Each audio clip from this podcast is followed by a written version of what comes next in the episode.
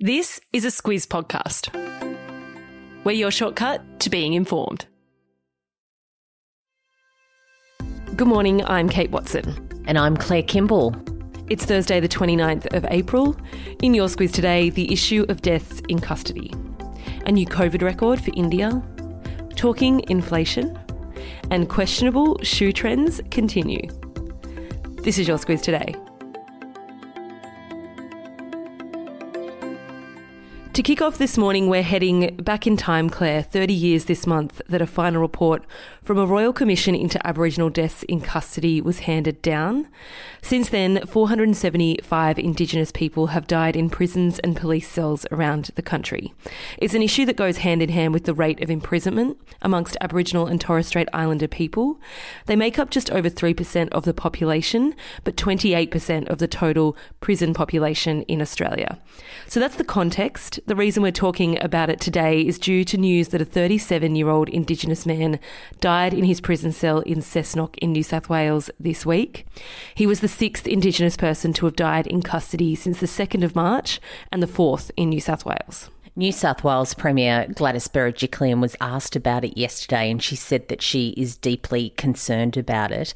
She says that too many people of Indigenous heritage are behind bars and that they shouldn't be in terms of the question about why so many Indigenous people have died in custody in just the last couple of months, it's a very good question, and it's a question that's perplexing advocates uh, and also experts.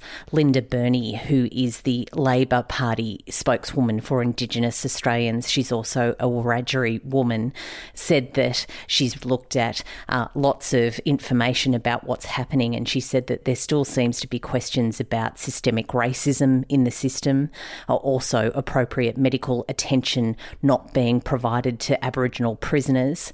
She said that the recommendations from that old Royal Commission should be implemented, and that's something that seems to be on high repeat when any of these things come up. Yeah, those deaths in custody are being investigated, as all are. New South Wales Attorney General Mark Speakman said recently the issue is, and this is the quote, a product of many complex factors for which there is no single or simple solution. That's a comment he made in line with the release of a New South Wales Parliamentary Committee examination into those very high levels of First Nations people in custody. Yeah, and what that inquiry recommended was a number of things like raising the age of criminal responsibility from 10 years old to 14, uh, also raising the threshold for offensive language, looking at bail laws so that police and courts can consider a person's Aboriginality when they make bail decisions, also uh, expanding the police watchdog's remit to look into Indigenous deaths in custody. Uh, recommendations also from that Royal Commission should should be implemented, it said. Something, as I said, that is on high repeat. And whilst that's a New South Wales specific response, it's an issue that's headed for Canberra, with many Aboriginal families of those who have died in custody accusing the Prime Minister, Scott Morrison, of ignoring the issue, some seeking meetings with him to raise their concerns. India Claire recorded another new daily record yesterday 360,000 new COVID cases. It was the deadliest day so far with 3,293 fatalities. True numbers, though, as we said yesterday, could be a lot higher what's unfolding in that region uh, is seen as something that is a global issue. It's not just specific to India. That's because variants can arise out of this, and that's an issue for the safety of the world as a total. Uh, also, America's top infectious diseases expert, Dr. Anthony Fauci, yesterday said that there seems to be a vaccination gap that's opening up between rich and poor nations, and that's of high concern too. Yeah, he said we have to try looking forward to get as much equity when it comes to public health issues as we possibly can. As for what's happening with vaccinating people in India, it's been a slow start to the vaccination rollout. Reports are that's due to hesitancy from the public as well as supply shortages. Now, though, reports people are queuing in their tens of thousands for a jab, but as it stands, less than 10% of the population have had their first shot. It was in April last year when four Victorian police officers died when a truck ploughed into them on Melbourne's Eastern Freeway. They'd pulled over Melbourne man Richard Pusey when the incident occurred.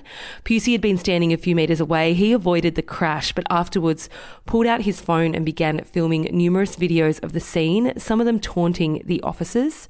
Now Claire outrage as he could be released from jail later this week. Yeah, the police organisations and families of the officers roundly criticised the judge's decision uh, when it came to that sentence. What they say is that it's not appropriate given uh, their police officers, given what he did, uh, even taking into account his complex personality disorder. They say it's just not appropriate, and the bar has been set way too low for what appropriate behaviour is in those circumstances even if he's released, he's still in quite a bit of strife. He's also facing unrelated theft and assault charges. Claire, I know you love some economic data, so take it away this morning. Yesterday, the inflation rate increased by only 0.06%. What does that all mean? I love some economic data, I should go. say. And this is why this is quite notable. Inflation, of course, is really, really important when it comes to economic growth. What it is is an indication of activity in the economy. Uh, usually, when it's in that sort of 2 to 3% realm, it means that uh, wages are going up, which is good for everyone, means that we can spend a bit more, it means that businesses are growing, and it's really a sign of health. But where our inflation rate is at the moment when it comes to an annual rate is just 1.1%. So it's about half, even less than half, where the Reserve Bank wants it to be. What we see this morning in the media is Treasurer Josh Frydenberg has talked a bit before a speech he's giving today that outlines spending plans that the government has uh, for some employment programs. They say they're going to spend up to get more jobs going, and that, of course, will get the inflation rate up and means that our economy is growing. So, still lots to go when it comes to coming out of this coronavirus crisis. Yeah, and for those wondering about how all this might affect interest rates, important for homeowners, of course, and those looking to buy, the Reserve Bank said it won't raise official rates until that 2 to 3% inflation target is hit. In many countries, Claire, when you inherit money, you have to pay tax. The average inheritance tax for OECD countries is 15%, but South Korea has one of the world's highest rates. It's 50% once the amount exceeds 3 billion won, so that's about Australian 3.5 million dollars. I'm no good at maths, but even I know that's quite the sum for the chair of the Samsung Group, Lee Kun Hee's $27 billion inheritance. It's a lot of money that they have to pay the tax man. Oh, yeah. They have to find about 14 billion Australian dollars. How they're going to do it isn't quite conventional. Uh, they're donating 23,000 artworks. It includes Amazing. pieces by Pablo Picasso, by Chagall, by Claude Monet. Uh, they're also giving gifts of quite staggering amounts for medical research. And what will happen is tax authorities will credit that to their bill. It's, of course, as you say, one of those quirks of South Korea's system where that 50% inheritance tax really does hit those families of billionaires billionaires quite hard. Yeah, they still have fifteen billion odd dollars left over, so That's I think it's true. okay. But we won't actually, feel too sorry for them. I yeah, guess. there's a lot to know about the Lee family. I see a squiz shortcut in our future on this one, Claire. I reckon. yeah, they're one of those very important families when it comes to the South Korean economy and, of course, to electronics through Samsung. Exactly. Footwear, it seems, has become a bit of a pet topic here at the Squiz. For the second time in a week, we're talking about footwear trends. Last week, it was that clogs are back. Now, Crocs, Claire, they're killing it. Yeah, I heard you and Simone talking down the clogs. I quite like a clog. Crocs are just a whole other thing. I mean, Crocs really are just an abomination plastic version of a clog, and they really shouldn't be encouraged. But sales are up more than 50%. Apparently, the world is seeking comfort after a rough year. The company says it seems that misery loves company. I don't know how to tell you this, Claire, but did you know that you can buy charms for oh your my Crocs. God. That's just They're- they're- wrong. I knew you'd like these. They're like jewelry for your shoes. You plug them into the holes in the Crocs. Yeah, too. They actually have a partnership with Justin Bieber, who is apparently a fan of the look. It's a whole thing. Two wrongs don't make a right. And we're done. That's all from us today. Thanks so much for tuning in to the Squiz Today podcast.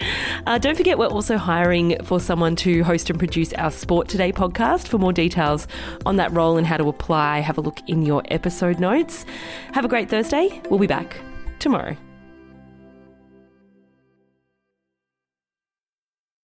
A quick message now from our podcast partner, BHP. Across the next couple of weeks, we'll be talking to Squizzers about BHP and the work they're doing to provide the materials that we need to transition to a low emission economy for the energy transition. At the start of the podcast, you heard how copper is used to make electric vehicles, wind turbines, and solar panels. So, when it comes to producing it, reducing emissions is a priority. And that's why BHP is making solar, wind, and battery deals to help power their South Australian Olympic Dam copper mine. It's happening now at BHP.